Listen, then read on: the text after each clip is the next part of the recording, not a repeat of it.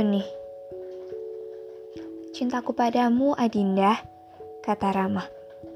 Adalah laut yang pernah bertahun memisahkan kita. Adalah langit yang senantiasa memayungi kita. Adalah kawanan kera yang ada di gua Kisenda. Tetapi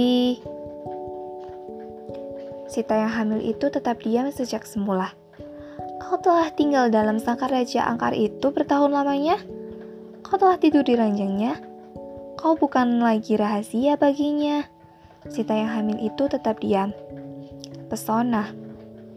Tetapi raksasa itu ayahandamu sendiri.